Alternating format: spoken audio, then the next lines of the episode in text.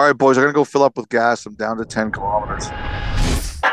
Welcome once again to a Friday morning edition of 32 Thoughts the podcast presented by GMC and the all new GMC AT4X. We have a lot of we have a lot of really cool games to talk about uh, today, Elliotte. But first, Jeff, you know what I don't have a lot of what's that? Kilometers. 20 till I have to refuel. Ooh. So this could be an interesting car cast. This could be the first car cast where Elliotte actually gets out of his car and fills up his tank as he's talking. Or No, you're not supposed to do that. is that right? You're not supposed to do that. You don't talk on the phone while you're pumping gas. Someone tried to make I did that once on one of your radio hits with you. Yeah. And somebody tried to make a citizen's arrest with me, so I won't do that again. uh, and you also can't smoke cigarettes at a gas station either, Elliotte. So don't do that either. I'll leave them in the car. Okay, let's start with some news. People like leading with the news, and then we'll get to some game action. And man, there were some really cool games on Thursday night. But to start things off, you know, this started off with a conversation on our radio show earlier on this week, and it was uh, our discussion about the San Jose Sharks and Erik Karlsson. And I asked you early in the morning if there was anything between San Jose and the Ottawa Senators vis a vis Erik Karlsson and you said, Give me some time, I'll get back to you. And then on the radio show, you said there has been discussion between the two sides on Erik Karlsson. and then boom, news cycle begins. What is the latest, if there is indeed a latest on this issue? Well, I don't think there's anything hugely new as we do this at this time. You know, Mike Grier uh, set a lot of this in motion when at the GM's meetings he said that yes, it was something that he would consider. Obviously, if it was something that Erik Karlsson will consider, he's got the ultimate say over this. Yeah. He's got the no move clause. But Grier kind of threw it out there, and then we all started chasing. And yes, you gave me a homework assignment. Uh, yes, I did it. I I have to say that's I didn't always work so hard on my homework assignments when I was actually in school, Hmm. but I think there's teams that have kind of talked, and I, and I think the Senators are one. But number one, I should say, I don't think anybody's gone to Karlsson yet to say, "Would you waive for here?" I don't think we're at that point or anywhere close to that. It's such a complicated deal, and I think one of the things that it makes it very complicated is that how many teams have the ability really to do this?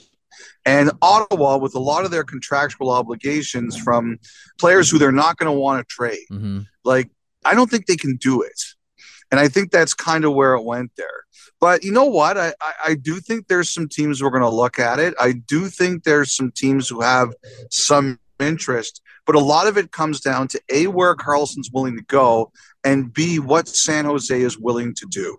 You know, this one, if it does indeed happen at any point to whichever team, this one has third team screaming at me. Yes, double retention. when you consider salary retention, because even if the San Jose Sharks take uh, a major chomp out of the contract, you're still going to probably need a third team here now. Not unlike, I remember you and I talking actually when we were in Paris about Patrick Kane and how if they were going to move him before the season, there'd have to be a third team involved, most likely. I kind of get that same feeling here about Erik Karlsson, mainly because not only is it 11.5, but it's four more seasons, Elliotte. But that's the problem. Like, I think that Patrick Kane or Jonathan Toews is an easier one to do third retention because it's short term. Let's just say, for argument's sake, and say, oh, Arizona could do it. You know, at some point in time, Arizona is going to have to start paying some of these young guys it's got, right? Yep. And I mean, who knows? I mean, we, we don't know where we're all going to be in four years. I mean, you look at all the trending topics on Twitter tonight, and we're all there's a world full of people expecting to wake up and not see Twitter tomorrow. So, I mean, who knows what's going to happen out there? But how many teams are going to be willing to say, we're going to be interested in retaining for four years? Yeah. Like, that is a really tough ask even for a team that's rebuilding right now, you know, Arizona at some point in time, they're going to have to start trying to win and paying their guys. That's a big, big commitment, Jeff. And Yep. I'm not convinced there's a ton of teams out there that are going to want to do that. Don't disagree. This is my opinion. I want to state this very clearly. You know, they asked us tonight in that awful burning segment segment to pick a team with Karlsson. this is my opinion. I saw yours. I saw yours. This is interesting. But the team I wonder about is Florida. Why is that? Florida's a really skilled offensive team. They've got a lot of money coming off their cap after this year. They're going to have a bit more flexibility. He fits with them. You know, the other one, and again, this is purely my opinion. How many defensemen does Washington have signed after this year? Uh, John Carlson, one. Well, I mean, I mean, they have two R. They have two RFAs, but they have uh, Matt Irwin, a UFA, Erik Gustafsson's a UFA, Trevor Van Riemsdyk, and Nick Jensen are UFAs as well. And so is Orlov. Or Demi- sorry, I didn't see it. Yes, Dmitry Orlov as well as a UFA. So, so those are the two teams I look at. I think Florida's going to have a bit more flexibility, and Washington's going to have a lot of flexibility on defense. And again, this is not me digging on it. This is me just looking at it and saying I could see situations where those two teams are players here. But again, Karlsson's got to want to go, and there's got to be a willingness to work out a deal. But those are the ones that kind of stick in my head to watch. I, I'm sure there's going to be more twists and turns as this goes. You know, the the one thing that I wonder about with the Washington Capitals is, and we talked about this on radio the other day, the Washington Capitals are going to do whatever it takes to get Ovechkin that record to catch Gretzky and beat Gretzky. You know, I know John Carlson's already there as a right hand shot. Do you want another right hand shot, Carlson and an Erik Karlsson to ensure someone's getting the puck to Ovechkin? There's not going to be any rebuild here for the Caps as long as Ovi's chasing this record. They're just going to keep putting in players that give them the best possible chance to get it. I don't disagree with you. So, I mean, the one thing there is that the Karlsson Burns didn't work in San Jose. And now you're looking at it with Burns in Carolina, Karlsson's red hot in San Jose. So maybe he might not want that. Again, don't anybody run with we're reporting this. This is just the two of us spitting here. like, give give us a break don't uh, radio us the first day on Mastodon or whatever the hell it is we're all going to. oh, is that where we're heading Friday morning? Okay, good. People are like, go to Mastodon. Mastodon. I don't even know what this is yet. But anyway, I, ch- I, I, checked it out for about two minutes and it looks really confusing to sign up. I got to go back later on tonight. Someone just said it's really complicated. it's not worth it. Yeah. Anyway, Florida's number one. That one jumped right out into my head. Yeah. Uh, and in Washington was another simply because they got no defenseman for next year yet. Right. Uh, okay. So a couple of things here. Uh, a team that even when they're not playing or making headlines are the Vancouver Canucks. Uh, first of all, and we're going to get to New Jersey here in a second and their overtime win against the Maple Leafs. It's 11 in a row now. Um, but the situation with Andrew Brunette and the potential for him leaving the bench during the season. Your thoughts on this one? I, I'd say it's unlikely. Now, I do think the Canucks checked on Brunette's availability both last summer and potentially even during training camp. We know now from what uh, Jim Rutherford has said that he was not happy with the way camp was going, and I and I think they poked around it. I don't think there's any mechanism where Brunette can just leave in the middle of the season. As of Thursday morning, the Canucks had not asked the Devils for permission to talk to him. And I don't believe there's anything that allows Brunette to walk during the year. And I certainly didn't get the inclination that the Devils favored letting him go during the year. Now, next summer, that's something else entirely. But during the year, I definitely did not get that impression. Things are going well for the Devils right now. You wouldn't want to screw around with it. Um, I do think the Canucks are considering other options. We're going to see what's going to happen here. You know, it, it's really difficult. The idea of leaving during a year, teams really don't like that. And as I said to you on your show on Thursday, Rutherford did it once before, but he did it with an AHL coach. Yeah. He hired Kirk Muller from AHL Milwaukee, which was Nashville's affiliate, to coach the Carolina Hurricanes several years ago, and that was during the season. But it wasn't someone leaving an NHL bench, even as an assistant, to go to another team. I really didn't get the inclination that that made the Devils too crazy to do right now. That said, I do think the Canucks are looking at other options. We'll see what that means. We'll see where they go, but they're definitely putting some feelers out there. There's no question about that. My, you know, I think one of the questions we all have about the Vancouver Canucks because the coaching thing is obvious. Jim Rutherford has done that interview a handful of times now, which you know yep. leads any sane thinking person to believe, okay, he's upset with the coach, and in his mind, he's he's contemplating a change. How far does the word change extend into the organization? And, you know, I would imagine that the conversations are, are being had about coaches. What about the conversations around players? Like, how frisky do you think Rutherford's being right now? I think he's being frisky. Like, first of all, he's frisky at the best of times. He likes to talk to people in terms of, you know, who's available and what's out there. He's a guy who certainly has no fear. I do think he's getting calls on some of his guys, Horvat, and some of the other players around there. Like, you know, I heard some rumors about Columbus, and, you know, that makes a lot of sense. Columbus could really use a center. Does that make sense, though, without an extension? I was just about to get there, and you're thinking exactly, you know, what I'm thinking.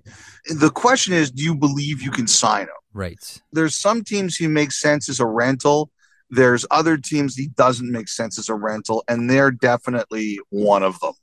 But so th- that's kind of the question I'm wondering here is is he going to be willing to do that? I, I think is Vancouver going to give anybody permission to talk to him? Is Horvat going to be willing to do that? Like some players might just say, you know what? I'm willing to be traded. I can't stop from being traded, but I'm not doing anything long term until I know exactly what the market is out there you know, the, these are all questions we don't know. But there's a lot of teams out there that could use a score. There's a lot of teams out there that could use a center. And I think he's listening to everything. Like I've said before, I think their only untouchables are Pettersson and Hughes. I think everybody else he'll listen to. Some guys have control. Mm-hmm. Ekman-Larsson has control, for example. You know, Demko, that's an interesting one. Uh, he's had a really tough start to the year. I still think it would take a ton to move him, unless the Canucks think for some reason that his health won't recover. But I, I think that's a crazy bet to make. But I, I do think Rutherford's listening to a lot of stuff out there. Okay, so that story continues. Something from Wednesday night. Yeah. Uh, the Los Angeles Kings and the Edmonton Oilers. Now, I don't want to say that this is, you know, um, part of the the residue from last year's opening round playoff series between the Los Angeles Kings and the Edmonton Oilers, but that was a nasty series. Like that, th- those two teams, yep. like pretty much from the get go, did not get along. And what we saw was Alexander Edler go knee on knee with Connor McDavid. McDavid cuts around Anderson, Dolan, and then he got drilled, and that's going to be a penalty. And now Darnell Nurse wants a piece of Alex Edler and goes right after him. Edler belted McDavid at the line, and McDavid slow to rise. He's he, now back up. He is a little slow to get up, and obviously this is going to nullify the power play. But I don't mind this. A, a little bit of a step up by Edler. Darnell Nurse didn't like it. Getting some words from Drew Doughty on the bench, who talks a game as well as anyone in the National Hockey League. Always involved that way. McDavid looked like he's fine. Everybody had their say about it. Zach Hyman, for obvious reasons, he's been hit, you know, a similar, if not identical way uh, by Alexander Edler, was really vocal and really passionate and really angry, to be blunt, Elliotte, in that interview with Gene Principe. No, I mean, it's just, you know, he, he did that hit to me a couple years ago. Uh, exact same play. I was out for two months, and, uh, you know, he just did it to, to Connor. Same thing. It's just an extremely dangerous play. Um, so you know, I'm glad Connor's okay. How did you see all of it? And is there once again a bigger conversation about protecting stars to be had? First of all, I don't like it because he's done it before. You know, you you mentioned Hyman. I forgot he had a he had a suspension in the worlds for it too. He's not the fastest guy. I understand McDavid's coming at you, uh, you know, a, a billion miles an hour, but it's not good. It's you have to send a message that it's not okay for one of the NHL's most important players to get injured in that way. And I've really come around on this. And I'd like to thank a Twitter user named Justin, who's got a Danish flag in his profile. His Twitter handle is at Oiler. And he sent me the tweet I was kind of referring to. and that is Troy Vincent. Troy Vincent was a really good NFL player. He was a defensive back, he was a really tough player. And earlier this year, there were a lot of controversial uh, roughing the passer calls in the NFL, and some of the players and fans were really complaining about them. And Troy Vincent basically came out and said the NFL is popular because of great quarterbacks and keeping them healthy and active is a top priority. He said, quote, 91 of the most 100 t- watched 100 TV shows were football games. Why? Because the quality of play at the quarterback position from top to bottom. Now, people are going to disagree with this, some of them philosophically. Like, I like a tough game. I like a really tough football game. I like a really tough hockey game, but I like it to be tough in the sense that everybody battles for every inch and let the best person win let the toughest player win. I i really love that. I like a tough game in, in both sports. But i also recognize that players are going to get hurt. Like tom brady had a year where he got injured on like the first series of the season and missed the whole year. And that's really unfortunate but it was a legitimate knee injury and there's not much you could really do about that. But generally he's been incredibly durable and he's still going I don't like to make life of some of the things he's been through. Divorce is, is a really brutal thing, but everybody is tuned in to watch everything that this guy does. He just released a trailer for a movie he's working on, and it's it's getting huge buzz. You have to keep players like that protected. And the thing is about we've seen McDavid get injured before in, in, his rookie year when he got limited to 49 games. But I didn't think that was a dirty play. He's fast and he got taken hard on the boards on a crazy fast play. We have to understand that that can happen. But what we have to say is we can't have him getting hurt on that kind of a play. And I know you, what you say, it's on the players. And I kind of get your point a lot here, Jeff.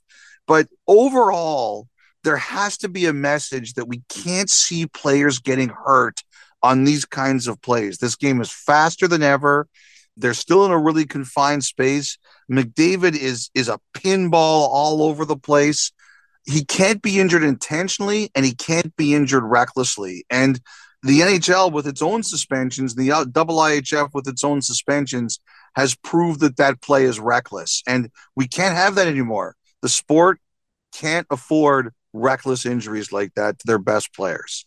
So, is the answer then stiffer suspensions? Well, yeah. I mean, you have to say that we can't have that play. You see, to me, like to your point about how I feel about the players, this needs to be settled at the Players Association level, not unlike how the players treated Gretzky in the 80s, which is that's our meal ticket. That's all of our meal tickets. People come to watch Connor McDavid. He, you know, he sells tickets. People come to watch Ovechkin. He sells tickets. Like we all know the list of players, you know, Kirill Kaprizov, like players that sell tickets. We all know who they are. I think that needs to be sort of consensus at the players level that like what are we we're shooting ourselves in the foot here yes by taking everybody's meal tickets off the ice. The the thing about, you know, comparing hockey players to quarterbacks in football to me it's it's not even apples and oranges it's chalk and cheese because the only player that i see that you can go out of your way to deliberately protect the same way the quarterbacks are protected are goaltenders so I don't know that I that I'll buy the you know the quarterback and the center or the quarterback and the star left winger Alexander Ovechkin or Brad Marchand or, or whomever. The one area and the NHL has done work on this previous. The only one area that you can really go out of your way to protect is the netminder. That's it. You're not wrong, Jeff. But the fact is, like, we're in a league right now where they're trying to get the cap to go up this year, right? Yep. Now, one injury to Connor McDavid might not change that, but to me, it's a philosophical thing. You know, the fact that Gary Bettman came out and said, and surprised us all, and came out and said, we might have the cap go up 4 million this summer instead of another summer from now. You know, he sees it too. Like he sees that as this is the kind of news we need. He put that out there into the sphere because he recognizes that that is a good story to sell. It's a good story for the NHL. So that says to me that's his goal. That's what he wants. Well, if that's the goal and that's what we want, part and parcel of that is what sells. It's the stars. Mm-hmm. And part of that is look, guys are going to get hurt. You're just going to make sure if they get hurt, they get hurt in a way that you don't look at and say, man, that shouldn't be happening. Okay, uh, I'm sure there'll be no one that has comment on that whatsoever. And if Twitter uh, exists on Friday and into the weekend, I'm sure we'll get no tweets about that one. Okay, Elliotte, a couple more things to wrap up the news segment. We'll get into some games in a second. Uh, mandatory helmets in warm up. What's going on here? It was interesting. They kind of threw us a bit of a of a fake play. We were all talking about the Kevlar after the GM meetings, and they came with the helmets. And basically, now helmets are going to be mandatory in warm up. Any player brought into the NHL after 2019 20 is going to have to wear them. Look, I mean, if I could play, and we all know I can't, but if I could play, I'd want to play warm up without the helmet. I really like it. I love watching it. But look, like Taylor Hall, Taylor Hall, Corey Potter. I remember that. I know what they're saying. They're saying if we want to be seen as taking this seriously, we have to do this. There's only one reason why guys don't wear the helmets in warm up, and that is because it looks cool. That's it. It's the only reason, but man, it's not worth it. Like I, I remember, did I tell you this story about what happened with me in the uh, Taylor Hall Corey Potter incident?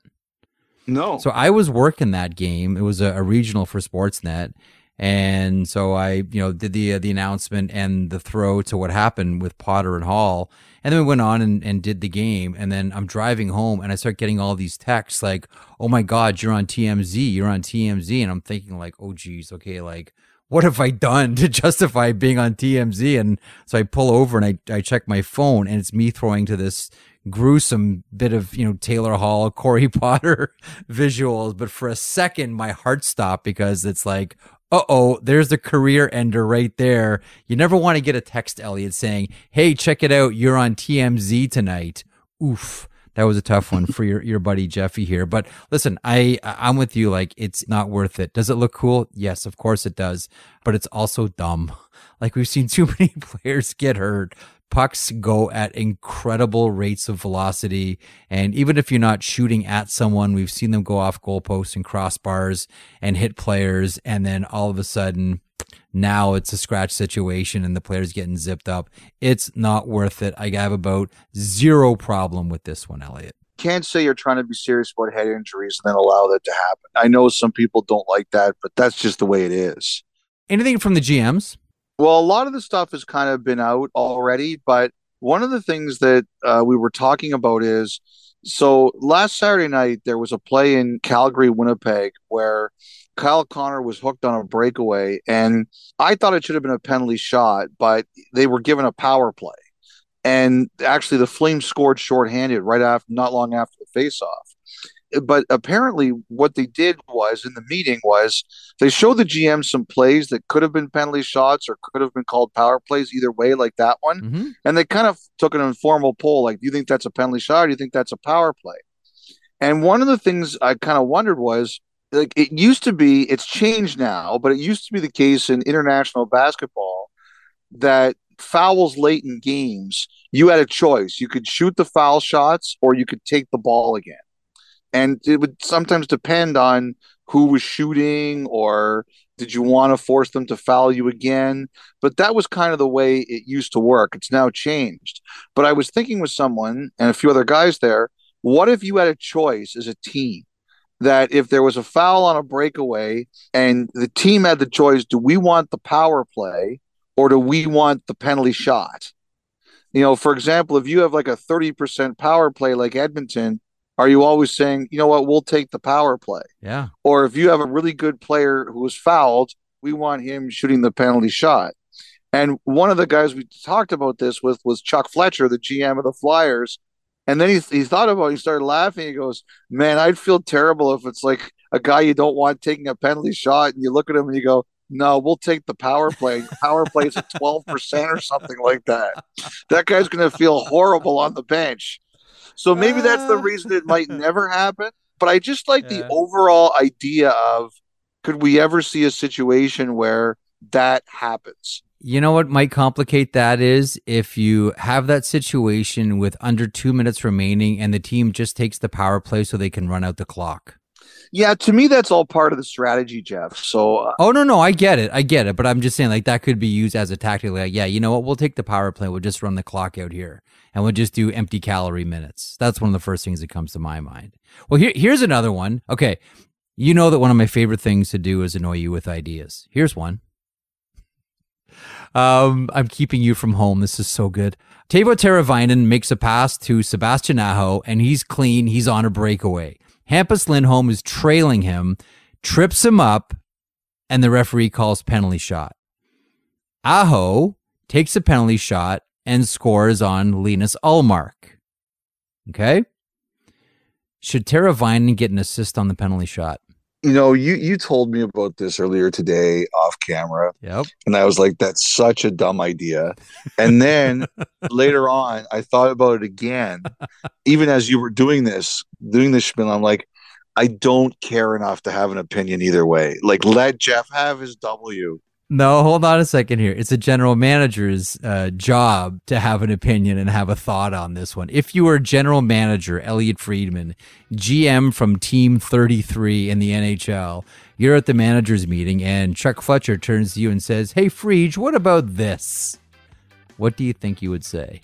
This is not journalist Friedge, but GM Friedge. I only care about this if the vote is 16-16 and I have to I have to think about deciding vote. Uh, you know that doesn't even tickle you under the chin a little bit. Not No. even like a little nothing. No, it no, it doesn't. Not at It's- all. It's just late and you want to go home and you're you're done with my act. I know. No, no, no. I, I'm not done with your act. I've moved over to the side of the road because I, I don't want to run out of gas. I'm good to do to continue talking, but I just think this idea is not worth my time.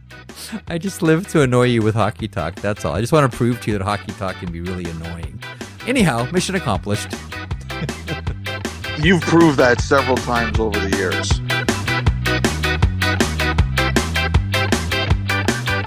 Listen to 32 Thoughts, the podcast, ad free on Amazon Music, included with Prime.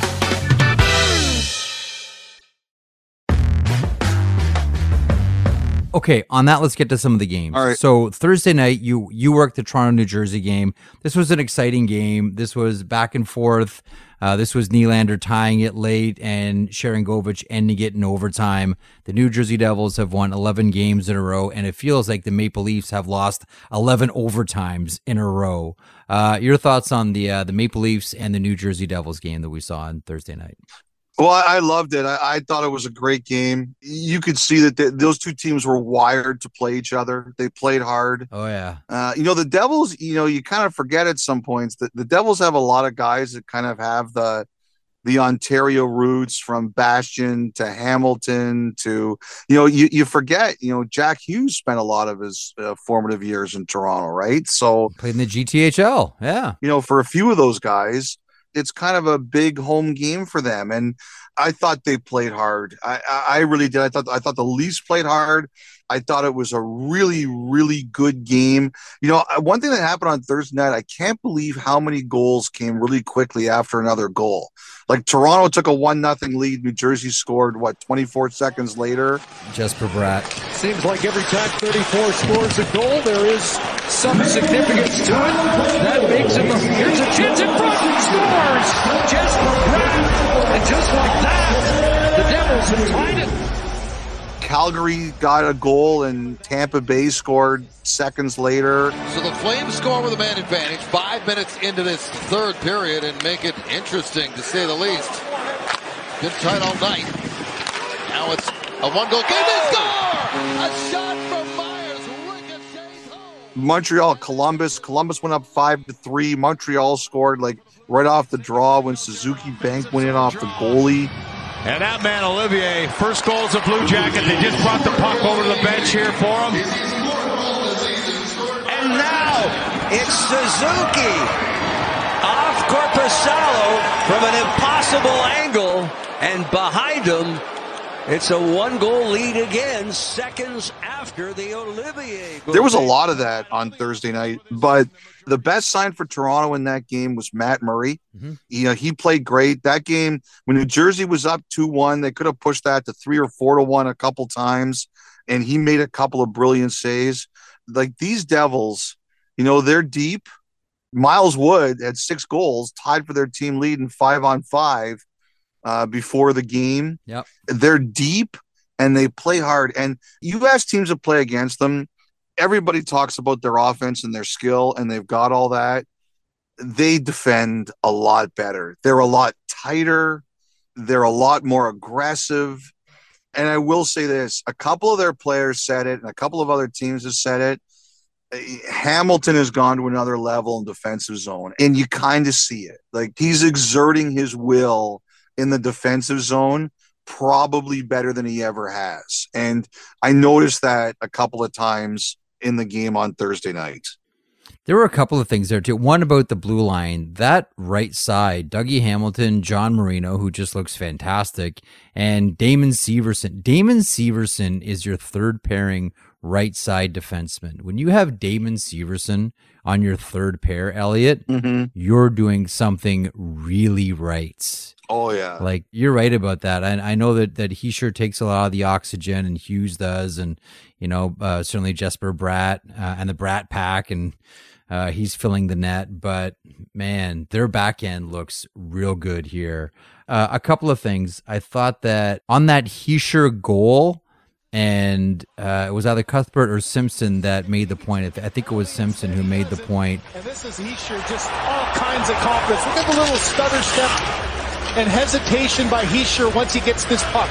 Rielly's taken away the pass. It's shooter against goal scorer, and Hischier wins this battle. That little hesitation freezes the goalie for a second, and that quick release. Hischier does that slight little pause before he shoots to freeze the goalie and then snaps it quick. Mm-hmm. Like that is just I know people have heard me too much talk about Hischier, but that play is like the subtle play that the players look at and go like, "Oh yeah, like that's Mm, chef's kiss.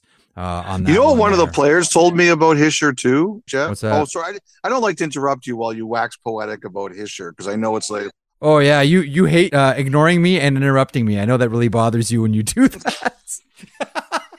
That's pretty funny, actually. You know what? A couple of players told me that the, the biggest change they've seen is off the ice. Really? They said that in the past, you know, Hischier was the captain, but he's young and, he, and he's growing into the role. Yeah. That in the past, like the, the coach would go to him or Ruff would go to him and say, What do you think about this? Is something you check with the captain? And he would go back to the veterans and say, Guys, what should I answer here?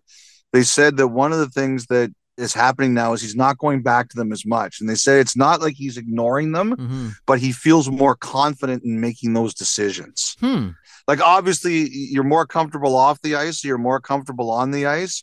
But that's one of the things a couple of the players have said to him. They said that uh, they've really noticed that he's more comfortable in his own skin making decisions that the captain needs to make. And before he still wasn't 100% sure there. I thought you'd like that. Well, Roger Federer is retired now, so now it's his turn to lead uh, Swiss athletes. He takes that burden uh, on his shoulders there. So New Jersey extends their winning streak now to 11. You know, one other small point here. We talked a lot about the um, the quote unquote soft schedule that New Jersey had to start the season, and that eventually they're going to have to start, and they will, and they have now. They've played the Maple Leafs, playing teams that are a little bit higher in the standings. I think a lot of us looked at this game and said, okay, this is a test for the New Jersey Devils. You know, I, I know they have beaten some better quality teams uh, in, during the streak, but we talked a lot about their schedule and said, okay, it's it's going to get tough eventually. Uh, now they've got Ottawa on Saturday, and then Edmonton, Toronto again, and then they'll face uh, off against the Buffalo Sabres next week as well. But I think this was a big test for the Devils. You know, this is in Toronto. Both teams are rested. I think this was a big test for New Jersey. They were ready for that. Now, that game was a lot of fun, but you know it was better?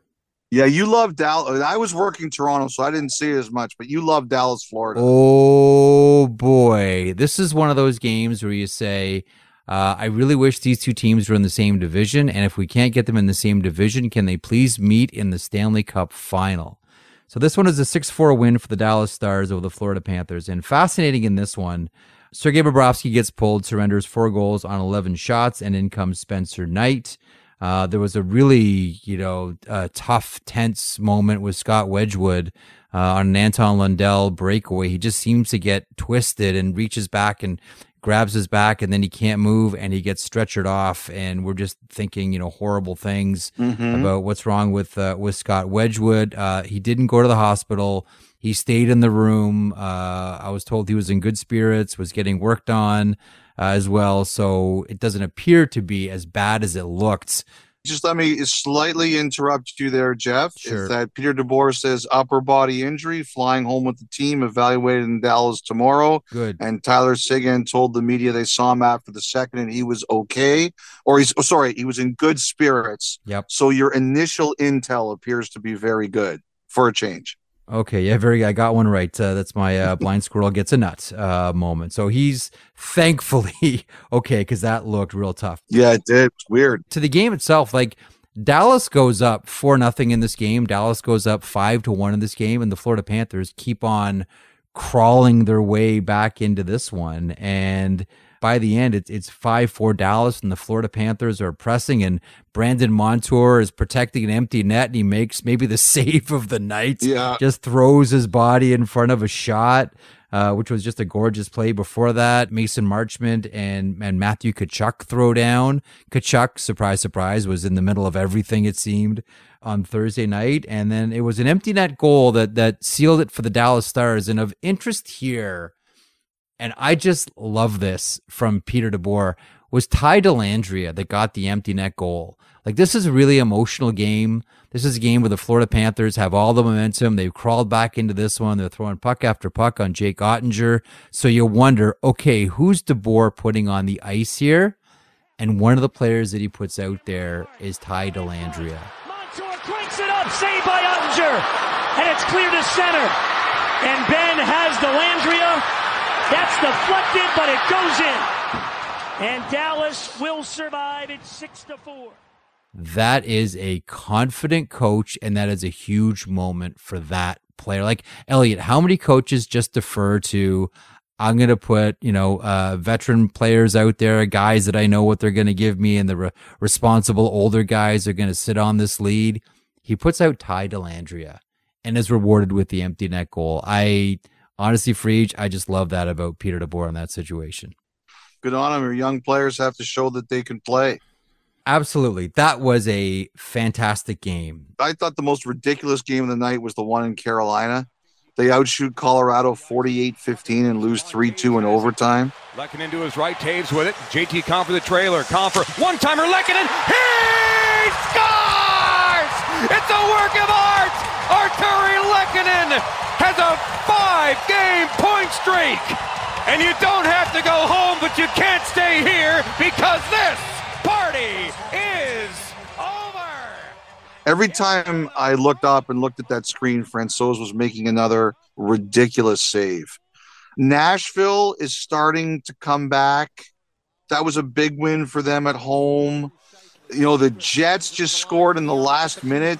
Long wrist shot off the end boards, comes out the other side, and they score. Scheifele to Connor. It's a hat trick with less than a minute to play. This is a heartbreaker. Kyle Connor, you know, what's so hard to defend about this? I mean, watch Connor when this puck goes wide. He's up high, but he knows that he needs to get into that open space, and Zegras can't get a stick on it. So the second time in a row, mm-hmm. they score in the last minute. And the other night they sent it to overtime and then they win. And now they win in regulation because Kyle Connor scores with 54 seconds left in an emotional game there with Selanne and Numminen. I have to say, Jeff, I have been pleasantly surprised with the league this year. I think the quality of play in terms of the excitement of the games has been very high. Goals are up. The save percentage looks like it's on track to be the lowest it's been in about 16 years. People love goals. People are getting goals. People are getting comebacks. I'm pleasantly surprised with the quality of play this year in terms of the excitement level of games. Hmm. You know, that that's interesting too because you like that the save percentages are going down, but at the same time, you love the Winnipeg Jets story. And isn't the Winnipeg Jets story just how great Connor Hellebuyck has been? Like there's been some great performances there. Like make no, I don't, I don't want to you know under under serve here what I think the Winnipeg Jets players are doing. But isn't the big story in Winnipeg just how great Connor Hellebuyck has been? This is vintage Hellebuyck. He's been fantastic for each. I think they help him out a bit more than they used to. I, I do think the team is better in front of him, just in terms of the way they play. He holds it, and then there's the play, and Hellebuyck gets a paddle on that. What a save. Watch as Haig has the whole net. You see Hellebuyck just kind of reaches back with his stick and makes.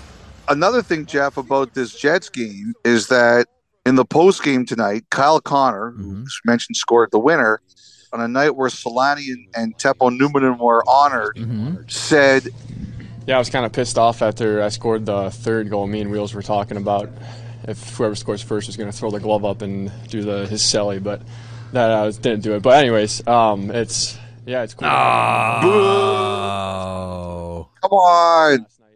Would have brought the house down. You know what would have made that so perfect? What's that? On that goal, when Teemu Selanne scores and throws the glove up and shoots it, who caught the glove? Dallas Eakins? Head coach of the Anaheim Ducks. Oh, what a guess. I am on my game. It is 11 o'clock and I'm parked on the side of the road. That's what would have made it so perfect because Dallas Eakins is coaching the Anaheim Ducks. Come on. It was right there. And you know what? Anaheim's got one of the most flamboyant players in the league, Zegras, who had a hand in an unbelievable goal in this game. What Connor should have done is thrown the glove Dallas Eakins' direction to see if he would have caught it again. Yeah, he, Dallas would have uh, deposited no. somewhere in, a, in a bad in a bad spot. But Jeff, final game I wanted to discuss. Yeah.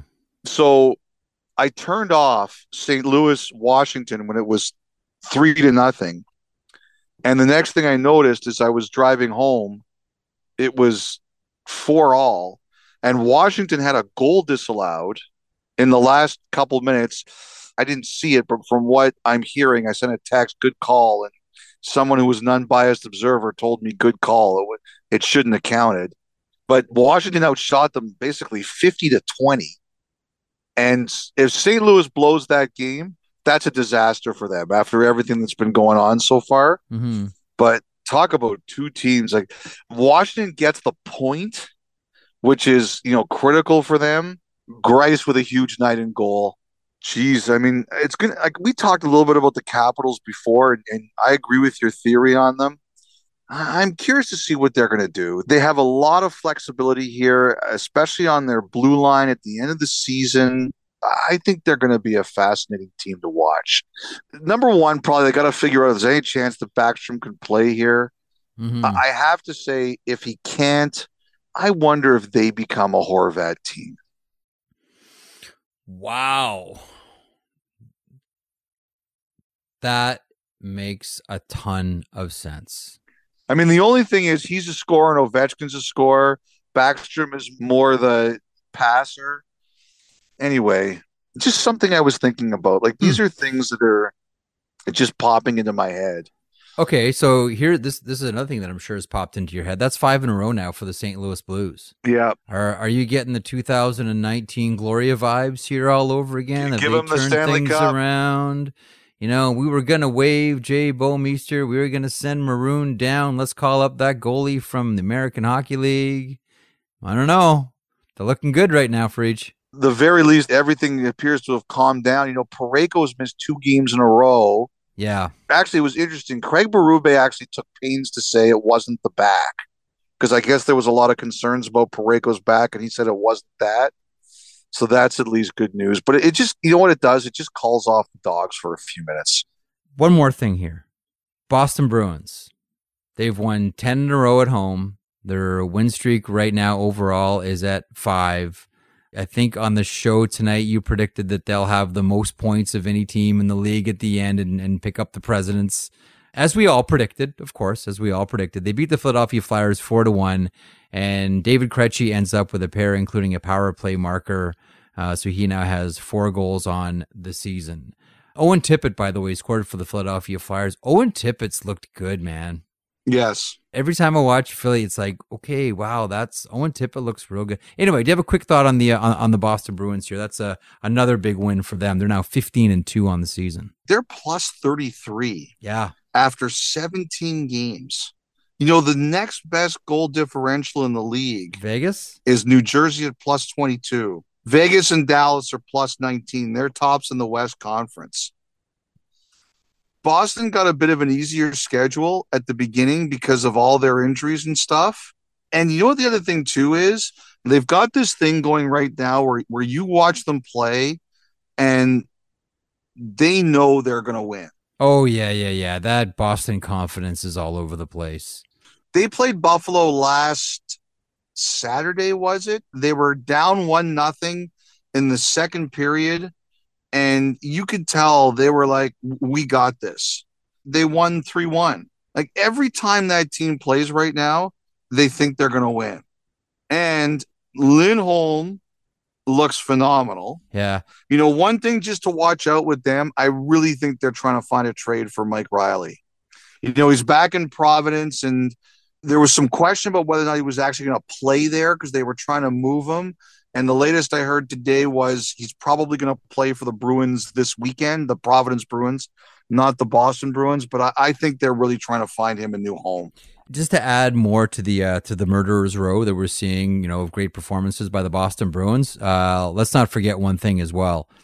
Linus Ullmark is rocking a 937 save percentage. Yes, like he's so and far. he's been Kinkaid was and Kinkaid was unbelievable in that game in Buffalo. He was incredible.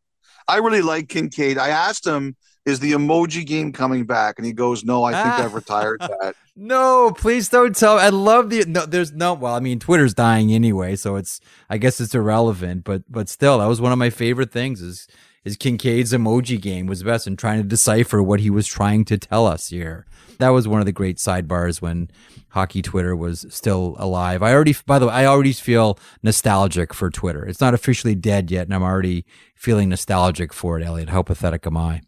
I have to say this: there's a lot of people out there that claim to hate Twitter No. that won't be able to live without it. If it's really true, it's going down. And I don't know. I don't know what to believe. A lot of the technical stuff I read is out of my expertise. It's very clear that people really want Musk to fail because of the way that he's kind of butchered this in the short term. But there's a lot of people that claim they hate Twitter that won't be able to live without Twitter. And you're listening to two of them. and you're listening to two of them. Yes. Okay, so that's it for the podcast. Thank you once again for joining us. Much appreciated as always. Uh, we bid you adieu today with a very talented four piece band from lovely Oslo, Norway. Laura, June, Helena, and Maya make up the band Veps, which means wasp in Norwegian. The group blends 90s indie aesthetic and poppy hooks to create a memorable sound. It's really cool. With their latest single, here's Veps with A Show of Hands on 32 Thoughts, the podcast. It's getting late. They're in a haze. He doesn't dare.